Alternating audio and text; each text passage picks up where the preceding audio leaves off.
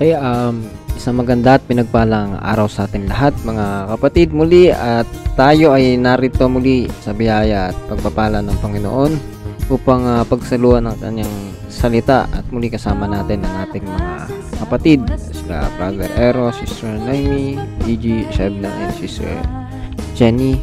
Okay, kamusta kayo dyan mga kapatid?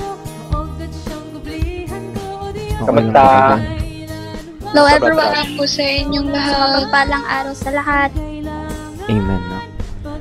Okay, salamat sa Panginoon na okay naman ang lahat, at sa pagpapatuloy natin ng pag-aaral ng kanyang salita ay tinatawagan natin si Sister Noemi para sa opening prayer at sa Bible verse. Sister Noemi.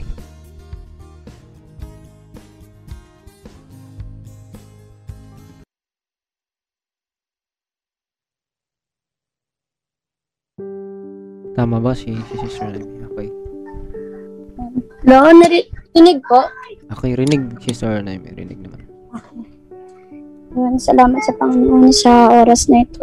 Bago tayo mag-start sa gawain, pray po muna tayo sa ating Panginoon. Tayo po yung manalangin sa Kanya. Pray po tayo. Ang yes, Lord God, purihin ka. Diyos na makapangyarihan sa lahat. Hindi nagbabago noon ngayon at magpakailanman. O Ama, salamat sa oras na ito na ipinagkaloob mo sa amin. Tawad po sa mga nagawa namin kasalanan sa iyong harapan. Dalangin po namin, Panginoon, na ikaw po nawang siyang mangusap, manguna at magturo sa bawat isa. Ikaw po nawang siyang pumagitna, Panginoon, sa bawat isang naririto sa amin, Panginoon. At minsan pa, bigyan mo po nawa kami ng kaunawaan sa iyong mga salita. Tunay na yung banal na espiritu mo siyang sumama sa bawat isa.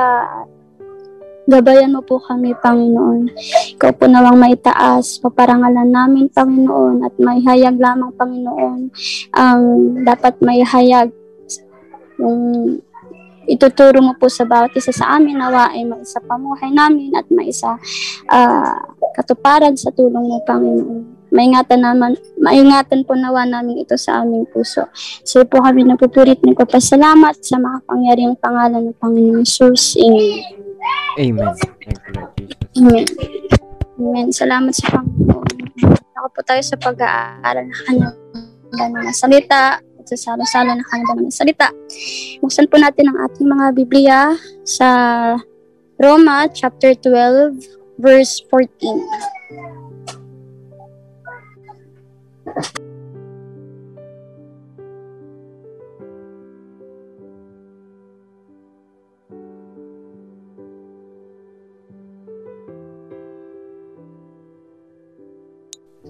Ayan, amen.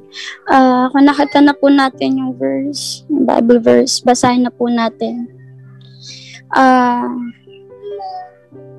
Basahin po natin. Romans chapter 12 verse 14.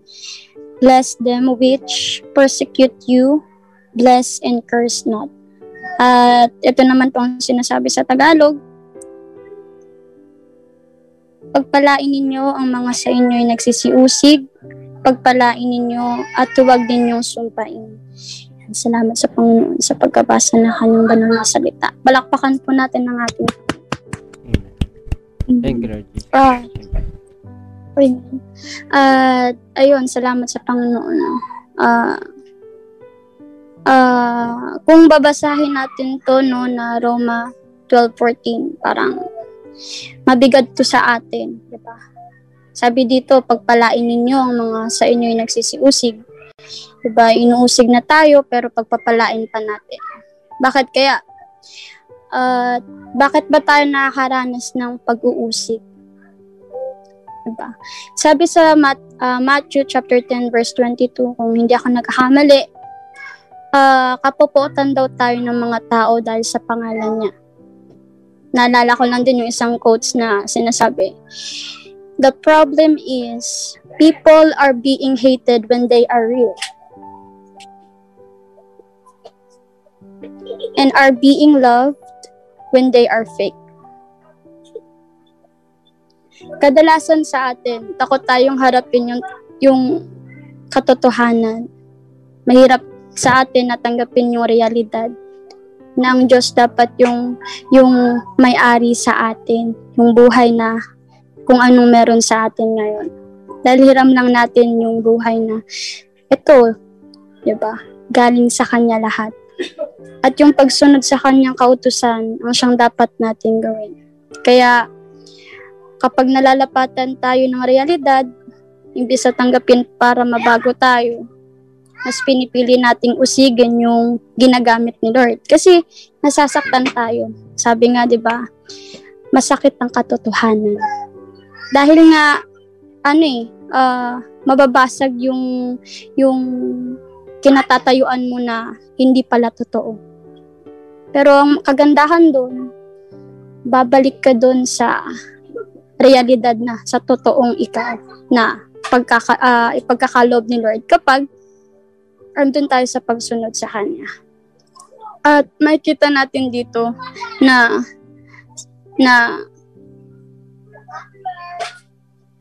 mapalad daw yung inuusig eh. Sa ibang verse, mapalad yung inuusig dahil sa pagsunod sa Kanyang mga utos. Kaya dahil tayo mapalad at binigyan niya tayo ng pagkakataon na makakilala sa Kanya, maranasan yung salita Niya, kasama dun yung pag-uusig ng mga nasa paligid natin. Binabasa yung mga galaw natin, kapag nagkamali tayo, yun na agad yung pagkakilala sa'yo ng buong pagkatao. Pero ang sinasabi ni Lord sa atin, pagpalain natin sila at huwag nating sumpain, diba? Maraming mga bagay na dapat nating i-sacrifice tulad ng pagsasakripisyo ng Panginoon nung nandito siya. At ang nais ng Panginoon, hindi tayo para masaktan kundi para ilapit sila sa Kanya, sa Diyos na siyang nagbibigay ng pusong nagbibigay at nagpapalambot ng puso at nagpapatigas ng puso. Basta tayo, napag-pray natin sila, nagawa nating maging blessing sa kanila. Kasi, share your blessings nga, di ba? Na kung anong pinagkaloob sa atin ni Lord, ibibigay natin yun sa kanila ng may pag-ibig, di ba? Andun yung, di ba nga sabi, tayo yung magmahalan. Diba? Paano natin ipapahayag na mahal natin sila dahil sa tayo inibig ng Panginoon, siya yung unang umibig sa atin. Kung isa rin tayong uusig sa kanila, diba? Andun yung kaliwanagan sa atin ng Panginoon kapag ipinasa Diyos natin yung mga paghihirap. Andun yung mapagtatagumpayan mong makasama sila sa Diyos, sa pagsunod sa Diyos, sa ating Panginoon. Kapag tayo, papakita natin yung kapangyarihan. Hindi naman sa ipapakita, maihahayag sa pamamagitan ng pagpapakumbaba natin sa Panginoon yung kapangyarihan Niya. Kasi, hindi tayo para maging kagamit-gamit ng masama, di ba? Hindi tayo kumikilos para gumawa ng masama, kundi huwag tayong maghimagod sa paggawa ng mabuti. At isa yun sa mga bagay na mabuti na siyang dapat nating gawin, na huwag tayong umusig din, huwag tayong gumante, huwag tayong mag-revenge. Kapag ganito yung ginawa, ganito rin gagawin, no. Lagi nating i-spread yung love ni Lord at maging blessing tayo sa kanila. Kaya yun, salamat sa Panginoon sa Kanyang mga pagtuturo at pagtutuwid. Amen. Amen. Okay, salamat sa Panginoon sa Kanyang salita, no? Okay, sabi nga po ay pagpalain ninyo ang mga sa inyo ay nagsisiusig. Pagpalain ninyo at huwag ninyong sumpain. Bless them which persecute you. Bless and curse not. Salamat po sa Kanyang salita. Okay, napakahalaga ng pagtuturo ng Panginoon dito na mga kapatid. Na sinasabi nga yung pagpapalain mo ay hindi gumagawa ng mabuti sa iyo eh. Ang ginagawa nga ay sinasabi eh, pag-uusig, no? O sa English yung ginamit ng persecute, no? Alam ba natin yung persecute, no? No, it's something to do with destroying, no? Pagsira, pag-yurak sa iyo, pag name it, no? Hindi dapat na makitang ginagawa sa'yo pero ginagawa, no? Nakukuha ba natin yung bagay na ito, no? Na ginagawa ka na ng masama pero tinuturuan ka na i-bless pa, no? Pagpalain.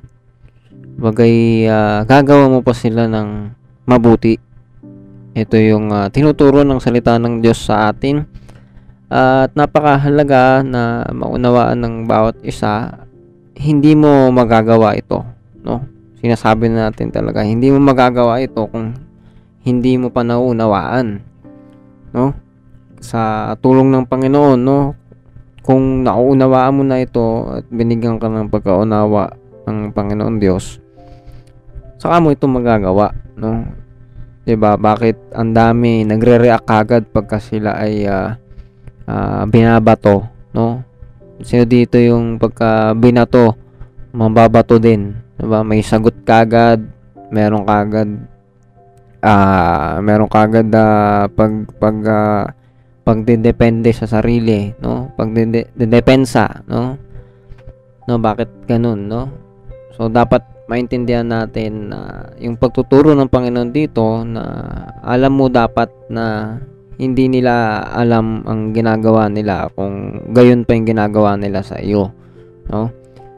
Number one na dyan, no, sa pagsunod natin sa Panginoon, pamumuhay natin sa Panginoon, kasama dyan yung persecution, diba? Sabi, sa pagsunod natin sa Panginoon ay kamumuhian pa nga tayo ng mga tao, no? Sa hapon na ito, ano ba yung makikita natin dito sa pag-aaral at pagtuturo ng Panginoon dito, no? Ano ba yung dapat maunawaan ng tao dito, no? Pwede tayong mag-unmute lahat, no? Para mas mapag-discuss natin, mapag-usapan natin talaga tong bagay na ito, no? Sige. Sino sa inyo dyan may masasabi about sa bagay na ito? Sa tingin nyo ba ito ba ganun kahirap? Mahirap ba? Dapat ba ay talagang ginagawa natin to? Kasi may mga nagsasabi, di ba? Gagawa ka na ng masama, gawin pa ng mabuti, no? Kayo ba? Ano bang masasabi nyo dito sa bagay na to?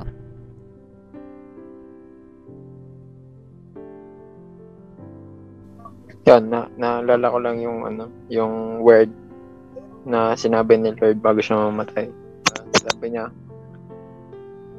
"Father, forgive them for they do not know what they're doing." At yun, katao doon yung karunungan ng Panginoon. At yung pagtuturo niya na kung sino yung yung mas nakakaunawa, siya yung dapat mas umintindi.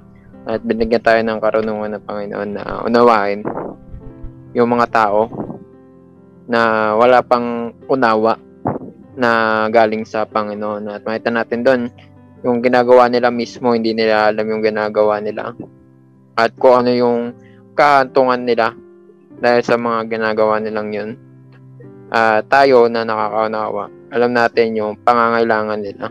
At doon, pag naunawaan mo na yung kalagayan ng kapwa mo, kahit na ganun yung ginagawa sa'yo, kahit inuusig ka, naunawaan mo yung pangangailangan nila. Kaya, hindi mo na para intindihin yung sarili mo o kung ano man yung nararanasan mo dahil sa kanila. Na mas nauunawaan mo na kung ano yung mas kalunos-lunos na kalagayan nila. Kaya mas nagagawa mong unahin yung pangangailangan nila na alam mo sa sarili mo, hindi ka katulad nila na sila yung ginagawa nila, di nila naunawaan. Ikaw, alam mo yung ginagawa mo, naunawaan mo na kailangan mo silang pagpalain. Sapagkat bagamat yung nararanasan natin na pag-uusig, hindi siya maaaring ituring natin na na isang pagpapala. Pero masakita natin, mas maigi na mausig ng mga tao kaysa yung maranasan kung ano man yung sasapitin ng mga taong nang-uusig sa sa mga mananampalataya na itinataas yung pangalan ng Panginoon. Alam mo yung alam mo yung meron ka ng yung pag-ibig sa kapwa mo na mas naunawaan mo na yung kalagayan nila. Ngayon, Brother Ash. Amen. Tama yun, no? Tama yung sinabi ni Brother Ero, no? Na dapat ay yung gagawin mo ay yung sinabi mo exactly, Ero, Brother Ero.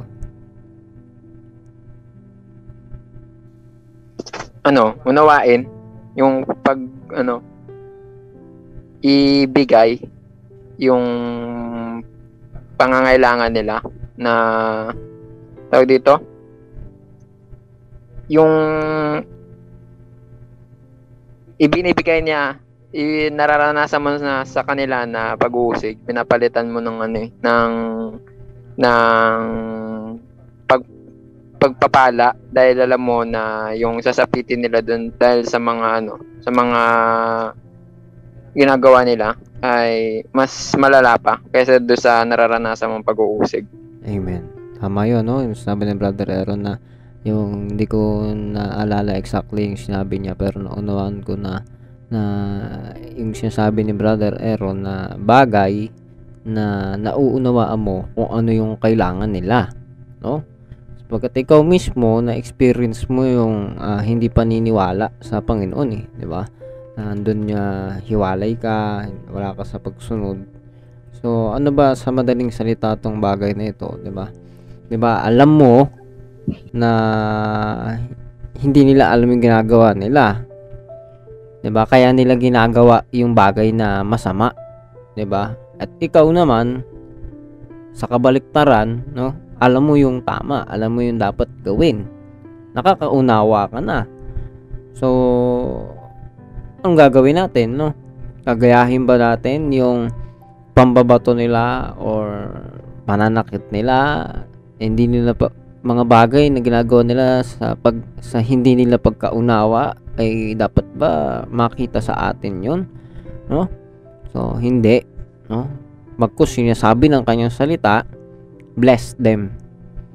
At sa pagbe-bless natin sa kanila, pagpapala natin sa kanila, paggawa natin sa kanila ng mabuti, they will see, they will feel, they will experience God, no?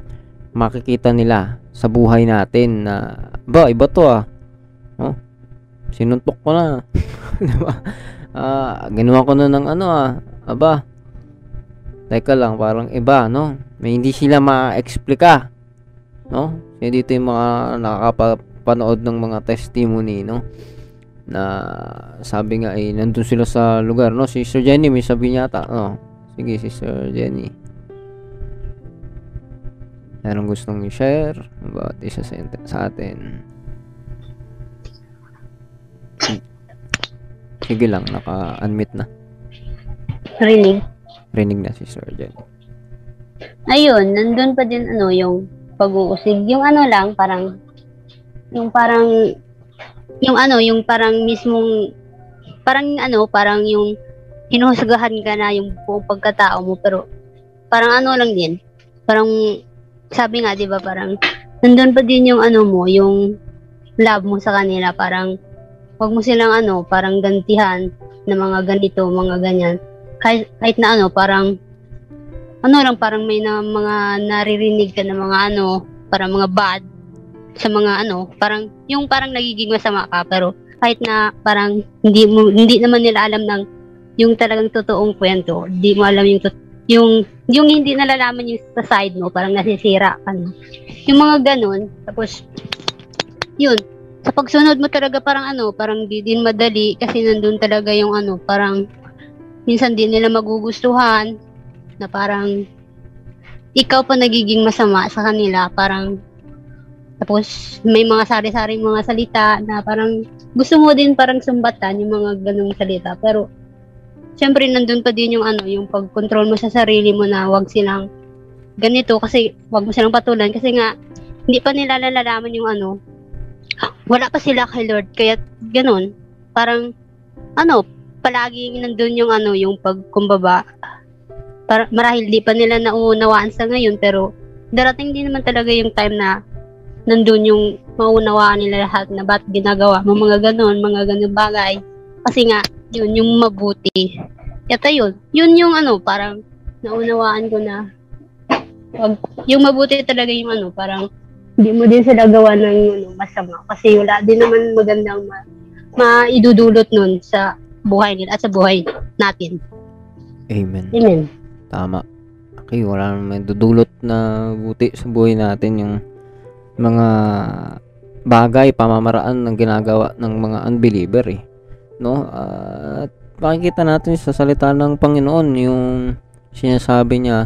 Sabi nga po sa ibang talata eh, sa paggawa mo ng mabuti sa kanila eh, parang tila baga yung nilalagay mo sa ulo nila eh. 'Di ba? Sa pamamagitan ng mabuti. Bakit, no? Sila mismo yung nakakaramdam pag ginawa mo sila ng mabuti. Doon sila masasaktan. Sila yung nasasaktan sa ginagawa nila. Bakit kamo, no? Bakit kamo natin nasabi, no? Kasi, 'di ba? Ikaw na yung ginawa ng masama, ikaw na yung kumbaga tinutusok, no? Kaya kumbaga, pag sama anong salita, sinasaksak ka, 'di ba? Ginawa mo pa rin ng mabuti, no?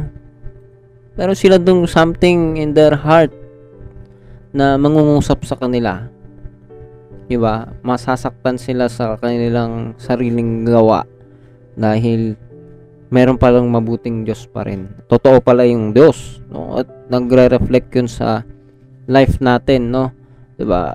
Imagine, ginawa tayo ng masama, binawian natin.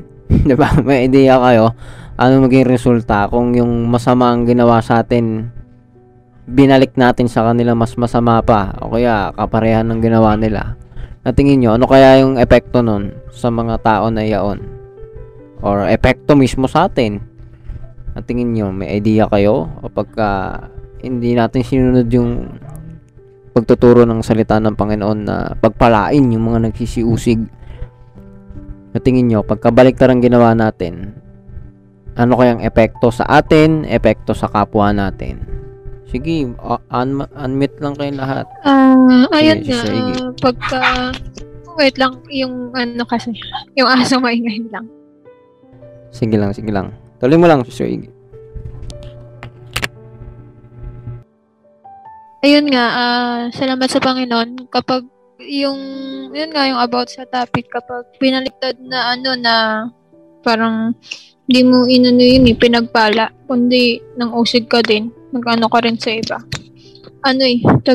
Parang pinalala mo lang yung sitwasyon mo. Kasi nagiging, parang mas, hindi lang sa parang, pero gusto ng kaaway na mangyari. Para, nagtagumpay na siya sa buhay mo. Nandun siya na nagamit ka na rin niya.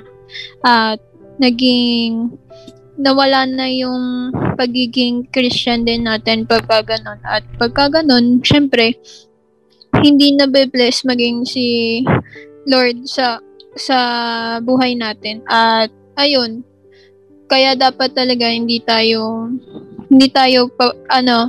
gagante sa mga ganun. Dahil si Lord naman yung may alam eh. Si Lord yung sabi, 'di ba, sa isang verse, bigyang daan yung ganti ng Panginoon. Kasi pag si Lord yung gumanti, iba 'yun at hindi naman kasi nga ni Lord gustong gumanti tayo. Siya bahala sa lahat. Kaya 'yun. Salamat sa Panginoon. Amen. No, ang Panginoon ang sabi niya, may revenge Ay, my revenge na. No? The revenge is mine. Tama ba, no? Sa English. Hindi ako nagkakamali. Yung grammar, no? So, nasa kanya yung ganti. Hindi mo kailangan gumanti. Kasi meron ka kakampi. Di ba? Meron kang kasangga kasama. At it's not your duty na mag-revenge, no? Na kay God yun. Alam niya kung anong mangyari. Siya yung sabi nga ay God of Justice. May hustisya siya eh. Hindi niya pinababayaan yung mga mananampalataya sa kanya na ganun-ganunin lang, no? Yung akala ba natin eh pagka nasasaktan tayo ay walang pakialam ang Panginoon Diyos? Hindi, no? Doon lang tayo natetest kung talaga bang mahal natin si Lord, 'di ba? Yung tipo na alam mo na i-injure mo na yung pain na ginagawa ang kapwa mo dahil mahal mo na yung Panginoon. Dahil sabi nga si Brother Erben, no, si Sister Naomi nagsabi ay siya naman yung nagpakita sa atin ng pag-ibig eh. Siya yung nauna, kaya tayo nagmamahal sa Diyos kasi siya yung nag-show sa atin ng true love, no?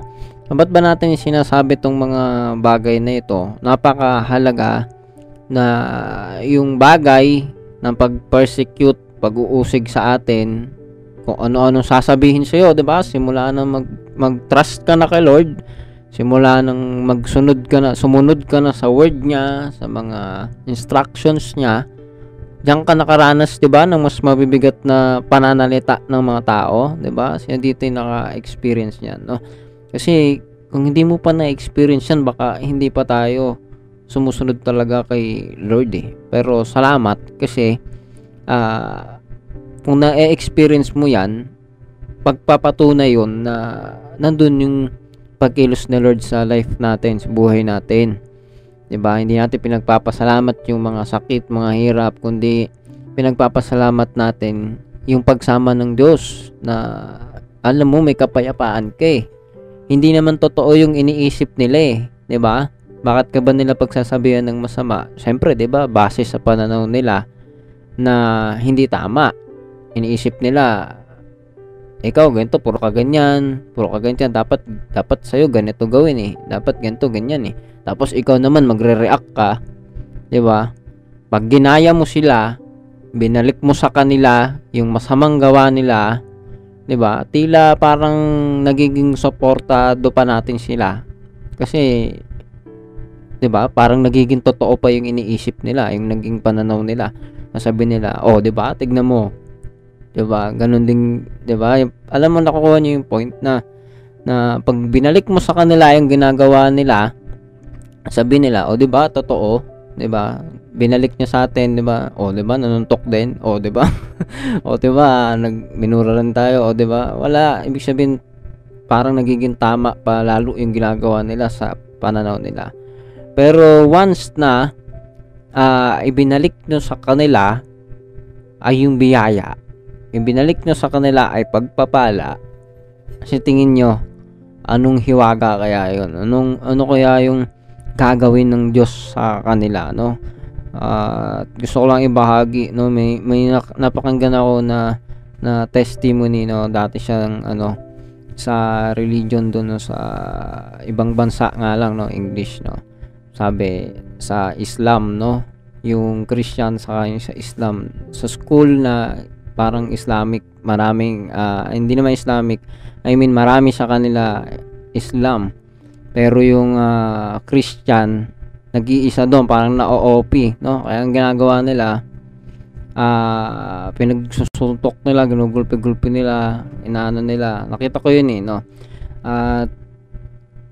To cut the story short, no, yung ginagawa nila dun sa Christian na yon, no, ay hindi binalik sa kanila, no? Tumatakbo, iniiwasan na sila, lumalayo sa kanila. At alam ko ay parang tinulungan pa siya, parang ganun, no? So yung kwento na yon ay alaala niya nung bata pa siya, yung mga pinagagawa nila dun sa tao na yon. So dumating yung time na tumanda na siya, nangailangan siya, tinulungan Talagang parang alam ko kung doon nagkakamali sa pagkukwento ko ay nangailangan din siya din pagtanda niya, nakita niya may tumulong sa kanya yung walang wala na siya at nakita niya yung parang may mga hindi ko alam kung may putol ba yung paa o ano man ay sinabi niya na siya yung tao na yun, no, yung dating pinaggawan nila ng masama. So bakit ko ba binanggit yun? Sa kwento na yun, hanggang sa pagtanda niya, nakita niya, hindi namatay yung tao. Dahil alam nila, iniwanan na nilang patay noon. Pero yung pala, dumating yung time, tutulungan pa pala sila ng tao na yun sa tulong ng Diyos. No? Na bilang patotoo, ay nandun yung pagpapala pa rin ng Diyos. No? Pinagpala pa rin siya hanggang kauli-ulihan. At doon nga nag-start na matouch siya, mahipo yung puso niya na iba, no, may something sa tao na to na iba at ito yung umano sa puso ko, hindi ko mapaliwanag, hindi ko ma-explain na ginawan ko na ng mga kabulastugan, no, nandoon na yung hirap na binigay namin sa kanya pero at the same time hindi niya tinugon ng masama yung masama namin gawa, parang ganoon, no. So nakukuha niyo yung point ng pinag-uusapan natin na iba yung tayo ay umiibig sa Diyos talaga, maipararamdam mo sa kapwa mo yun, no.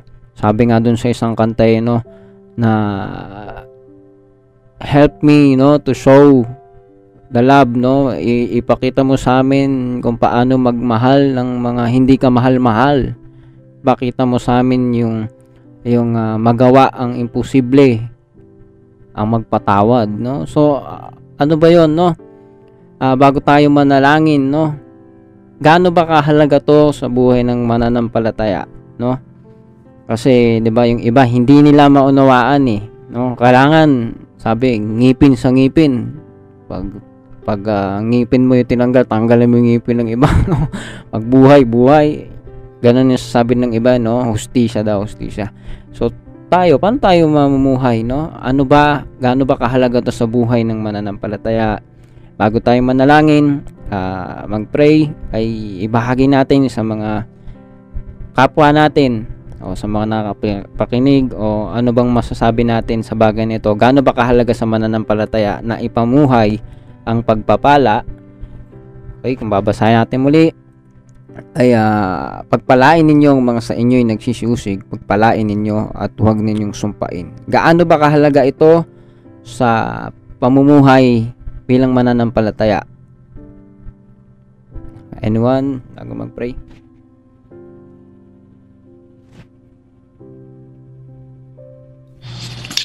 Ayun, salamat sa Panginoon at ayun, napakahalaga nito na isa tong pamumuhay talaga ng Christian dapat, eh. Kasi isa lang sa natutunan ko dito is yung talagang ano yun, eh, hayaan natin si Lord na yung kumilos doon at yun nga, sundin natin sa tulong niya yung sinasabi nga dyan na pagpalain sila.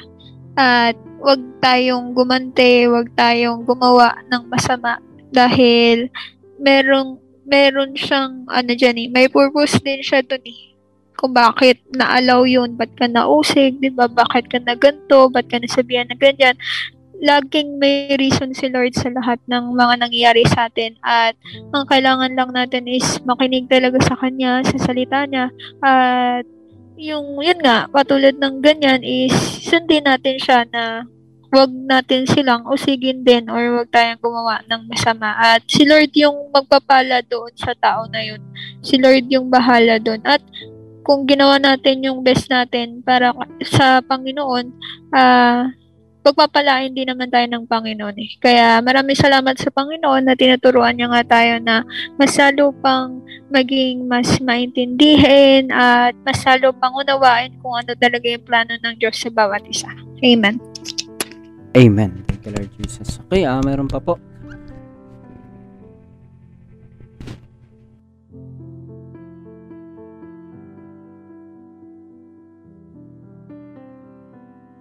Okay, mayroon pa mga kapatid, bago tayo manalangin, daragdag, share.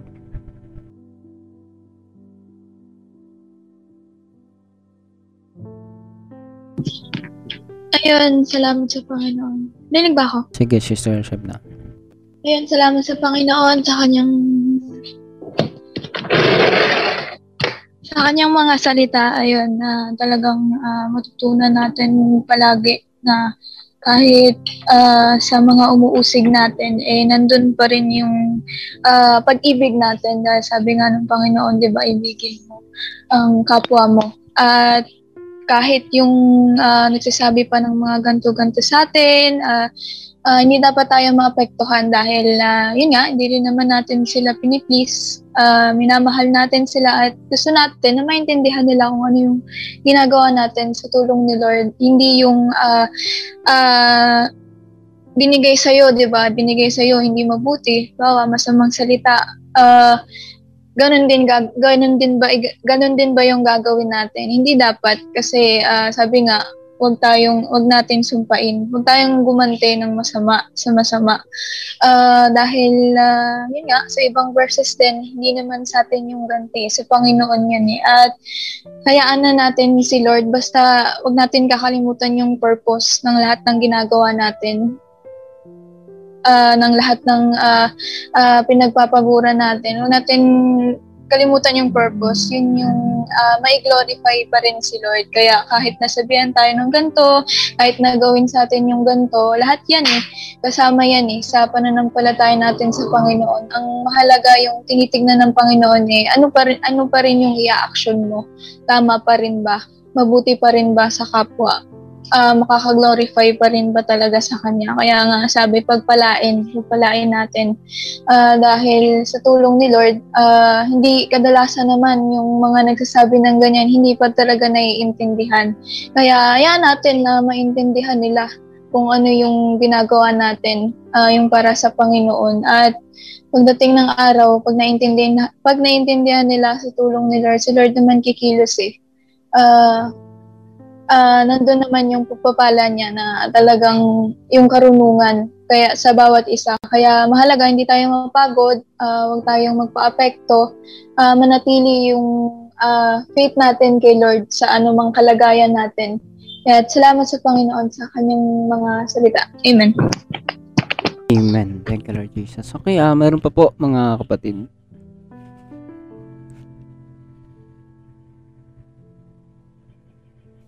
Yun, sabi nga, yung pag-ibig ng Panginoon, ang ating Diyos ay pag-ibig. Ayaan natin na yung pag-ibig na binibigay niya sa atin ay umaapaw sa puso natin at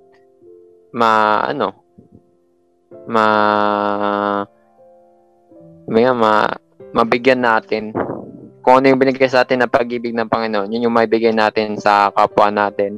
At hindi yung kabaliktaran na yung galit nila ay mapatungan o mapalitan yung pag-ibig na binigay sa atin ng Panginoon. At yun, nawa patuloy tayong pag-umapawan ng pag-ibig ng Panginoon at maranasan nila na mga kapwa natin yung pag-ibig na nararanasan natin sa Panginoon. Amen. Amen. Thank you, Lord Jesus. Okay, meron pa po mga kapatid.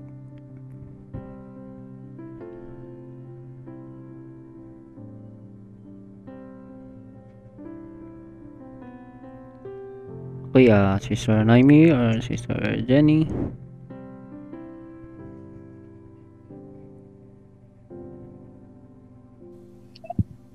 Okay, Sister Naomi. Ayun, salamat sa Panginoon. Alala ko lang din yung verse na daigin mo ng mabuti ang masama. At kung ganun yung gagawin natin, andun yung pagpapala ng Panginoon na hindi tayo para gumanti, hindi tayo para magsumpa sa nag-uusig sa atin, kundi ipag-pray natin sila na kung paano tayo binigyan ng Panginoon ng kaunawaan na makilala yung kasalanan upang maiwasan, ay ganun din sila na maunawaan yun. Nang sa gayon, mas tumiba yung pananampalataya ng bawat isa. Kasi si Lord naman yung nagbibigay ng kalayaan na maunawaan yung kanyang mga salita, at ang Diyos din na nagbibigay ng pagkakataon sa bawat isa na maranasan yung salita niya, mapanghawakan at maingatan to sa puso natin. Nang sa gayon, ang pag-ibig ng Diyos na siya nagliligtas sa atin ay maihayag at mas kumalat yun na ang Diyos dahil sa kanyang habag lamang tayo nakakapag patuloy, kaya natin nasasabi sa iba yung katotohanan dahil nga sa kanya. At may purpose palagi kung bakit tayo nauusig, kung bakit tayo dinadala sa kung saan man. Kasi andun yung pagtuturo ng Diyos na hindi tayo para gumanti, kundi mangag-ibigan sa isa't isa, na kung paano ang Diyos ay inibig tayo, paano natin iniibigin sarili natin na ayaw nating magtagumpay sa atin yung kasalanan, eh, ganun din tayo sa kapwa natin na hindi nakikita na natin yung realidad. Syempre, may burden na dun kapag andun na sa Panginoon na siya na yung sinusunod natin. At ang nais ng Panginoon ay hindi tayo magkampi-kampihan, hindi tayo para masaktan. Kasi tulad nga ng nabanggit ng bawat isa, siya ang naganti sa lahat ng mga, lahat ng ginagawa natin, may ganti. At kung sa tingin natin, inuusig tayo, ang Diyos ang gaganti sa kanila.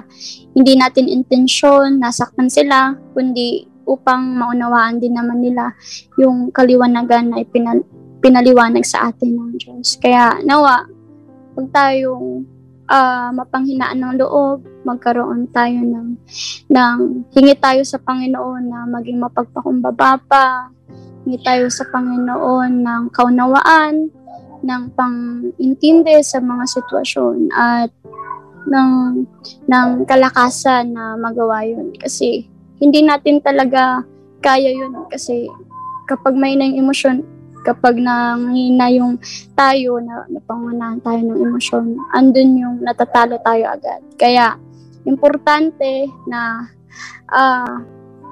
hingi tayo ng tulong sa Panginoon. Nang sa gayon, maipanalangin natin sila, di ba? Ibigin mo yung enemies mo, at hindi usikin. Kaya, salamat sa Panginoon sa kanyang mga pagtuturo. Amen. Amen. Thank you, Lord Jesus. Hey, Mr. Jen. Amen. Rinig na ba ako? Rinig na, si Sir Jen. Sige. Ayun, salamat sa pagtuturo ng kanyang salita. Ayun, parang naalala ko lang din nung dati, yung dati na, yung parang sumusunod na talaga, parang nandun talaga yung mga iba na parang pinagsasalitaan ako ng mga di maganda, parang ayan, si umuwi na sa dating pagkatao na parang naging na parang pariwara na din, parang mga ganun. Pero yung mga ganun may iniisip nila, mga parang wala namang katotohanan, parang natatawa ka na lang din sa mga parang sa mga pinagsasabi nila, parang sabihin nila na, ano ba yan, parang ano ka na, parang iba ka na, parang hindi ka na parang iba na yung sinusunod mo, mga ganon. Parang pinagsasabi nila na kailangan mo pang magsuri, mga ganon mga bagay. Pero sinasabi ko lang din na hindi ko na kailangan magsuri, kayo yung kailangan magsuri, hindi ako, yung mga ganon. Kaya yun, parang nakaka-hurt din na may mga mga salita na mga masakit, parang ganun. Hindi talaga mawawala yung ganun. Kahit hanggang ngayon na nararamdaman mo pa din mga ganun, yung mga pinananita niya, parang iniisip nila ng mga parang masama ka, hindi ganun.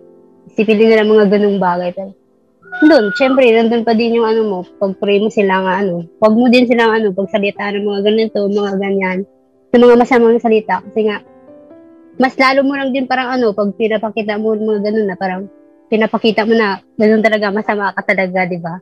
Kaya yun, hindi talaga yun mawawala. Kaya yun, salamat sa Panginoon sa pagtuturo ng kanyang salita na, maturo na magpututuro na sa kanya talaga, ano, yung may ano, huwag magganti, at nun, pag-pray mo lang sila, darating din naman ang araw na maunawaan lahat. Yun, thank you, Lord. Amen. Thank you, Lord Jesus. Salamat sa Panginoon.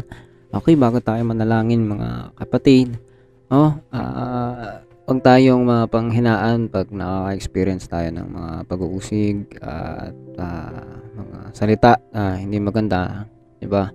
At sa pagsunod natin sa Panginoon ay tunay, itong mga persecution, pag-uusig ay patunay yan na totoo yung salita ng Diyos. Totoo yung kinalalagyan natin na pananampalataya ay tunay na Diyos yung sinasamba natin, no? Totoo na hindi sila nakakaunawa. Totoo yung hindi nila pagkaunawa ng katotohanan at inalaw ng Diyos yun upang patotohanan ng sino pa ba, diba? Di tayo din, diba? Magiging patotoo tayo sa iba sa na-experience natin, no? At naway ma-experience pa natin lalo yung peace niya, yung rest, diba? Kapahingahan, kagalingan, kapangyarihan, diba? Mas ma-encounter pa natin lalo kung gaano kalaki yung Diyos natin na sinasamba, diba? At muli sinasabi natin, no, itong mga persecution, pag-uusig, mga hindi magagandang ginagawa sa atin ng kapwa natin, ito ay makita natin bilang isang patotoo na totoo yung promise ni God, no, na hindi tayo mapapahiya, no. Nawa panghawakan lamang natin yung pananampalataya sa kanya. Sinabi niya ito sa kanyang salita na hindi tayo mapapahiya, hindi tayo mapapahamak, no. Bagkus ay yung mga hindi pa nga daw naniniwala, nananampalataya sa Panginoon yung magkaroon ng kapahamakan, hindi magkaroon ng walang hanggang buhay, no? Kaya nais natin sila rin naman ay makaranas, makakilala, at makakilala sila at makakaranas kung mamumuhay tayo sa pagpapala ng Panginoon. Naway pagpalain din natin ang ating mga kapwa. Kaya minsan pa palakpakan natin ang ating Panginoon. Thank you, Lord Jesus. Salamat po sa ating Panginoon. Kaya manalangin tayo sa ating Panginoon. Kaya Panginoon Diyos o Amang Banal, salamat po sa pagkilos mo sa aming mga buhay. O Diyos, maging sa gawain nito. Salamat po sa iyong mga salita, Panginoon, na pagpapaalala at pagtuturo mo sa amin. O Diyos, na kami ay magpatuloy, O Diyos, sa nais mong gawin namin, Panginoon. Patawad po sa mga kasalanan at kakulangan pa namin sa iyong harapan. Sa mga panahon, O Diyos, na kami ay naapektuhan pa ng sinasabi ng iba, ng ginagawa ng iba na masama sa amin, patawarin mo po kami. Nawa, O Diyos, maipamuhay namin ang iyong mga salita. Tunay na nawa, Panginoon, ang lahat ng gagawin namin, Panginoon, ay maging pagpapala sa iba, O Diyos, at nang sila rin naman, O Diyos, ay makaranas ng paghipo mo, ng pagkilos mo, sila'y makaramdam na ikaw ay buhay na Diyos, ikaw ay totoong Diyos, at ikaw yung Diyos noon na hindi nagpabaya sa mga mananampalataya, ikaw pa rin ang Diyos na hindi nagpapabaya sa panahong kasalukuyan, at ikaw ang Diyos na darating, O Diyos. Makikita ka ng lahat. Nawa ang bawat isa sa amin ay makapagpatuloy sa iyo. Nawa ang bawat tao, O Diyos, na nakakasalamuha namin, nakakasama namin, nakakausap, ay mapagpala namin, O Diyos, at makaranas din naman sila, O Diyos, ng pagkilos mo. Ikaw na pong bahala sa lahat, maging sa mga hindi namin nabanggit. Pinagkakatiwala na po namin sa iyo lahat-lahat, O Diyos, ang bawat tao, Panginoon. Ikaw na pong bahala sa pangalan ng aming Panginoong Hesus, in Jesus Christ's name. Amen. Okay, palakpakan natin ating Panginoon. Thank you, Lord Jesus. Okay, salamat sa ating Panginoon. God bless you po ulit. sa atin lahat. Sister Noemi, God bless you. Sister Jenny, God bless you too, brother. Sister E, God bless you po. Sister Jenny, God bless you everyone. Sister Iggy, God bless you. God bless you, Jenny. God bless you, Sister Noemi. Brother Ero, God bless you. Sister Iggy, Sister Chef, brother Ashet. Shoutout na lang lahat. Sa lahat, God bless. Okay, God bless you all. Bye-bye po ulit.